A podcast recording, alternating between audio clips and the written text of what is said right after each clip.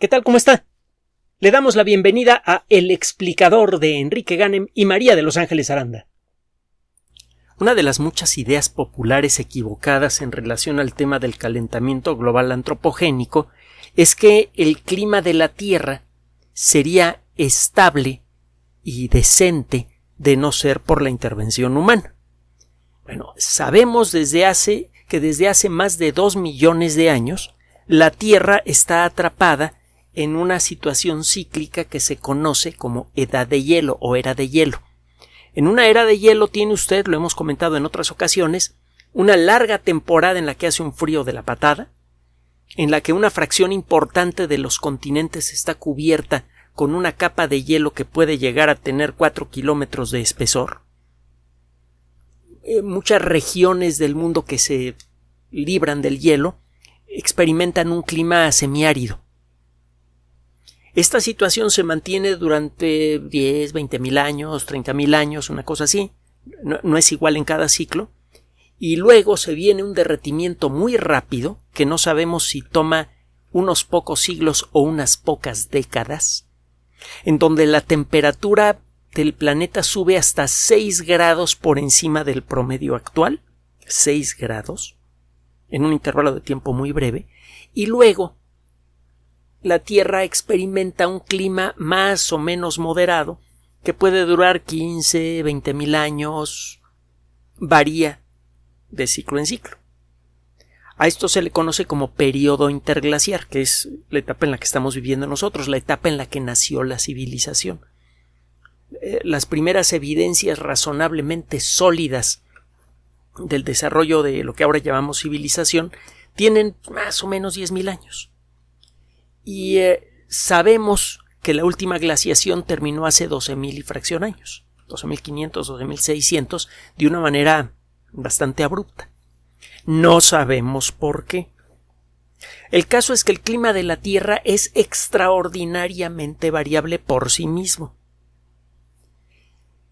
Desde hace aproximadamente un siglo, un geofísico y astrónomo serbio, Milutin Milankovic, propuso una explicación para lo que ya en aquella época era obvio para los geólogos, para los paleontólogos, para los antropólogos y otros especialistas, era claro que la Tierra había pasado por más de una etapa de glaciación en la que hace un frío de la patada. Para explicar estas eh, eh, idas y, eh, y, retrocesos del hielo, Milankovitch propuso la idea de que algunos aspectos fundamentales de la órbita de la Tierra, como la excentricidad, es decir, qué tan ovalada es la órbita de la Tierra, eh, la oblicuidad de la eclíptica, para decirlo de una manera más clarita, la inclinación del eje terrestre con respecto al plano de translación de la Tierra alrededor del Sol, y también la precesión, el ritmo con el que el eje de la Tierra va apuntando a distintas regiones del cielo. el eje de la Tierra se comporta con el paso de miles de años un poco como lo que le pasa a un trompo que comienza a detenerse. Su eje comienza a apuntar en direcciones diferentes. Este ciclo dura como 26.000 años, fue descubierto por primera vez en la antigua Grecia, no es algo nuevo. Y bueno, él eh, decía si se viene la siguiente glaciación. Eh, para comenzar, si están ocurriendo estos cambios en la forma de la órbita de la Tierra, eso podría hacer que los ah, que las épocas de calor y frío se vuelvan más extremas. Y esto quizá podría disparar una nueva etapa de glaciación cuando el clima se vuelve extremo.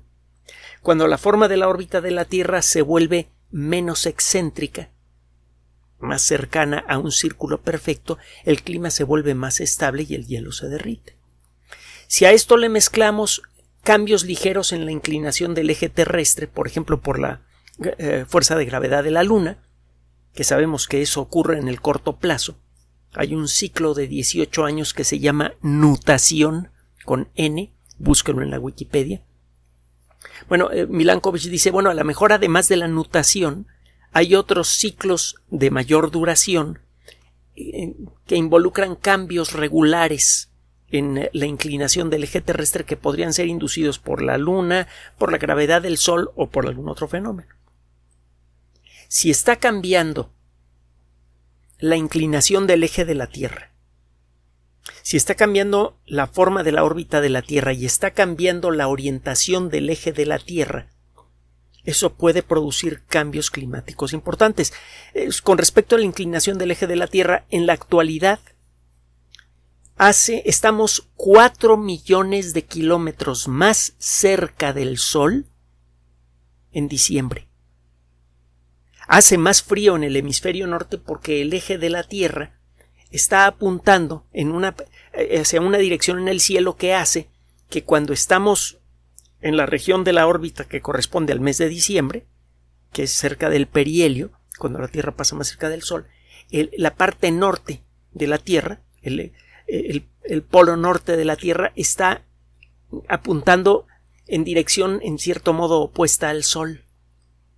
Hay una región grande inscrita dentro del círculo polar ártico que nunca ve la luz del Sol directa durante seis meses. Esto ocurre por la, forma en la que está inclinado el eje de la Tierra. Si con el paso de miles de años resulta que la próxima vez que estemos cuatro millones de kilómetros más cerca del Sol, el eje, la parte norte de, de nuestro planeta va a apuntar hacia el Sol, entonces va a ser verano en diciembre. Como la distribución de hielo y la distribución de los continentes es diferente en la parte norte de nuestro planeta que en la parte sur, eso podría producir cambios climáticos importantes. En la parte sur hay un continente grandotote, más o menos toscamente del tamaño de Australia, que está cubierto de hielo, de la Antártica. Y este continente tiene más posibilidades de conservar su hielo a largo plazo que la capa de hielo que está en el norte, que está flotando sobre agua líquida. El, casquete polar norte está flotando sobre agua. Entonces, no se derrite porque hay una situación muy, muy delicada, muy extrema, que involucra la temperatura del agua, la salinidad del mar, etcétera, etcétera, que hace que el ritmo con el que se derrite el hielo del Polo Norte, como consecuencia del contacto con el agua de mar, sea igual o menor que el ritmo con el que cae nieve encima. Cualquier pequeño eh, cualquier pequeño efecto podría desequilibrar a este proceso y podría explicar el derretimiento de la capa polar norte, que por cierto hay evidencia mm, que sugiere que esto ha pasado muchas veces en el pasado más o menos reciente, sin que esté involucrada la, la presencia del ser humano. Otro día platicamos de la evidencia de los osos polares, etc.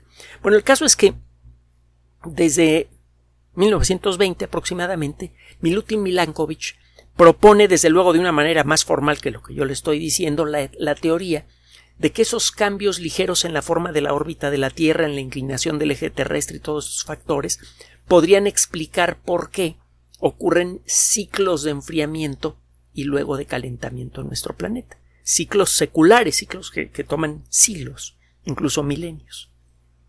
Va a encontrar usted una entrada en la eh, Wikipedia bajo ciclos de Milankovitch. Es Milán, como la ciudad italiana, y luego K-O-V-I-T-C-H, Milankovitch. Y va a encontrar además de la Wikipedia un montón de otras referencias, desde luego. Bueno,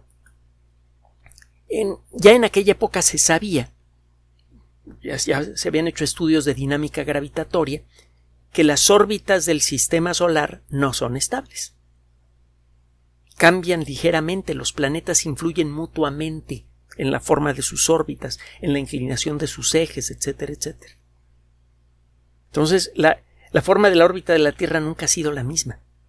Cambia ligeramente, está cambiando continuamente. Esto lo sabemos ya con razonable certidumbre desde hace tiempo, pero lo interesante del asunto es un trabajo recientemente publicado en una revista de prestigio eh, que ha sido eh, consecuencia del trabajo conjunto de investigadores chinos de los Estados Unidos, del Reino Unido y de Suiza. Lo que encuentran estos investigadores, por cierto, si le interesa, está publicado en la revista Nature Geoscience, correspondiente al primero de noviembre. No hemos platicado de este tema antes, porque pues, tenemos muchos temas que se nos han juntado y tenemos un montón más de qué hablar, ya verán.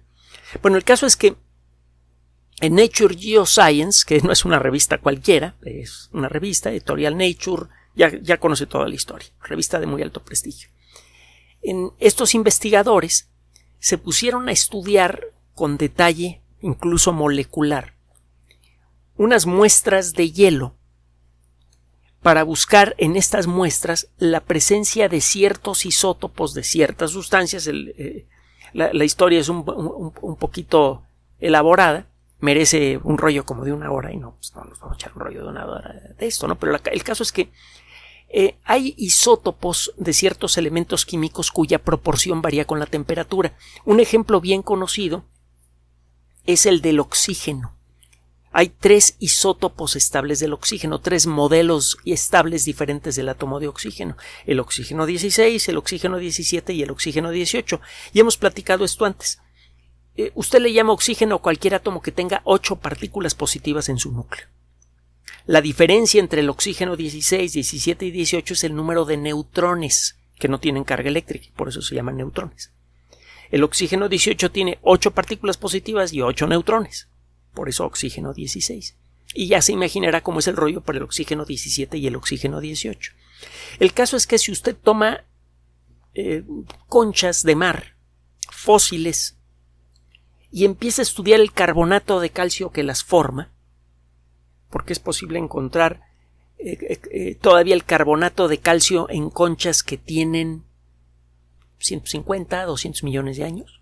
Yo tengo por ahí, no se lo puedo mostrar, pero por ahí tengo una monite que todavía tiene su, su cubierta de madreperla. Está la madreperla original del bicho y no es tan raro encontrarla.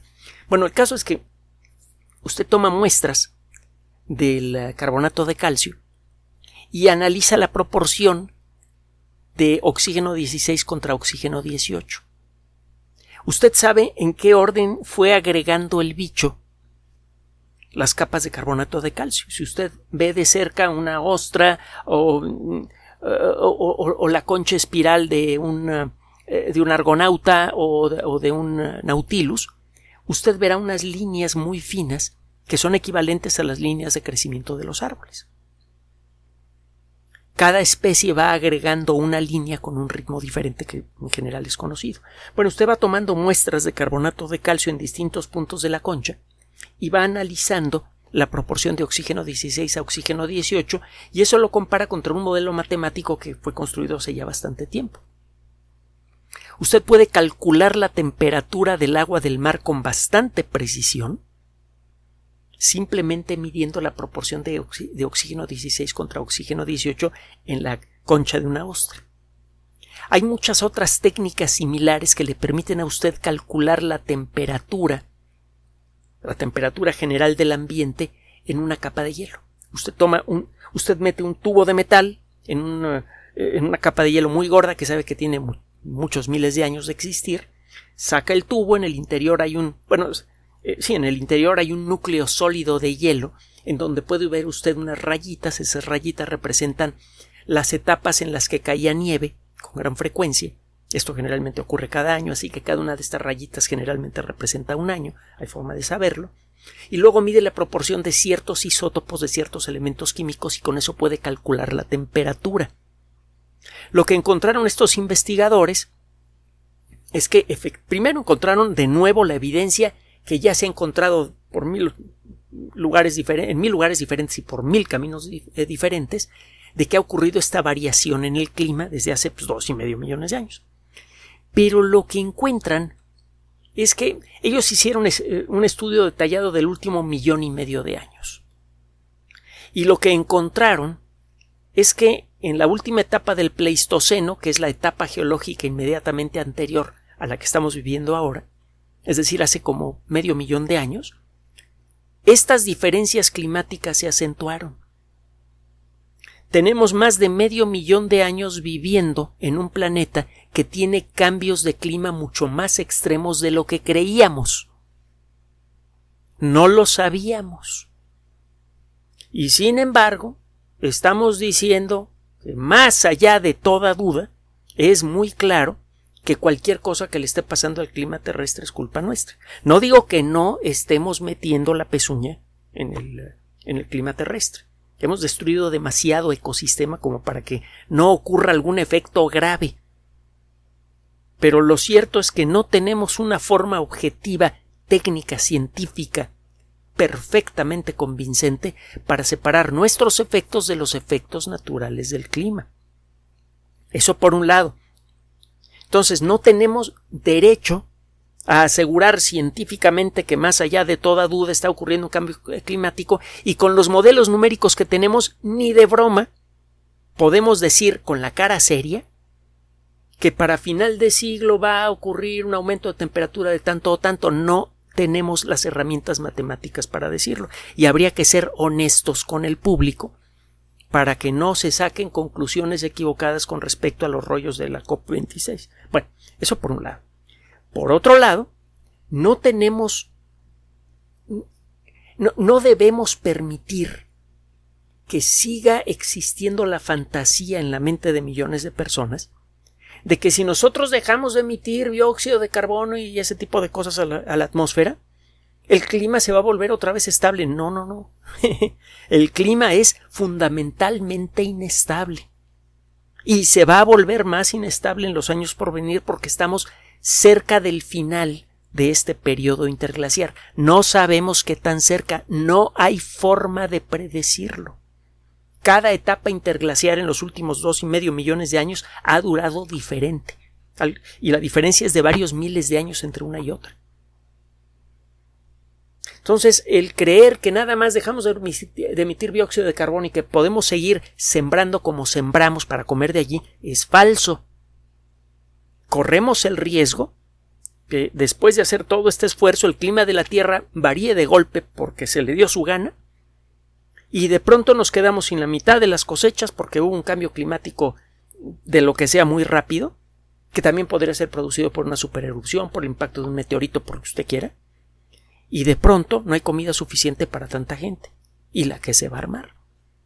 Entonces, si lo que queremos realmente es salvar al planeta y salvar a la humanidad, de nuevo, como hemos sostenido a lo largo de años en este y en otros espacios, lo que se necesita es pensar con la cabeza fría. Y el papel que tiene que tomar la ciencia es el de dar la información de manera objetiva y desapasionada, sin tomar partido. Sobre todo en este asunto tan cargado de política como lo es el rollo del calentamiento global antropogénico. Gracias por su atención. Además de nuestro sitio electrónico www.alexplicador.net, por sugerencia suya tenemos abierto un espacio en Patreon, el explicador Enrique Ganem, y en PayPal, el explicador patrocinio por los que gracias a su apoyo sostenemos este espacio. Puede usted descargar gratuitamente estos audios en formato MP3 en Spotify y en iTunes como El Explicador sitio oficial y en SoundCloud como El Explicador y con formato de video en YouTube en El Explicador sitio oficial. Recuerde nuestras redes sociales de siempre, Twitter Enrique-Ganem y en Facebook Enrique Ganem sitio oficial, El Explicador y los grupos que usted ya conoce. Finalmente, El Explicador siempre somos María de Los Ángeles Aranda y Enrique Ganem. Gracias.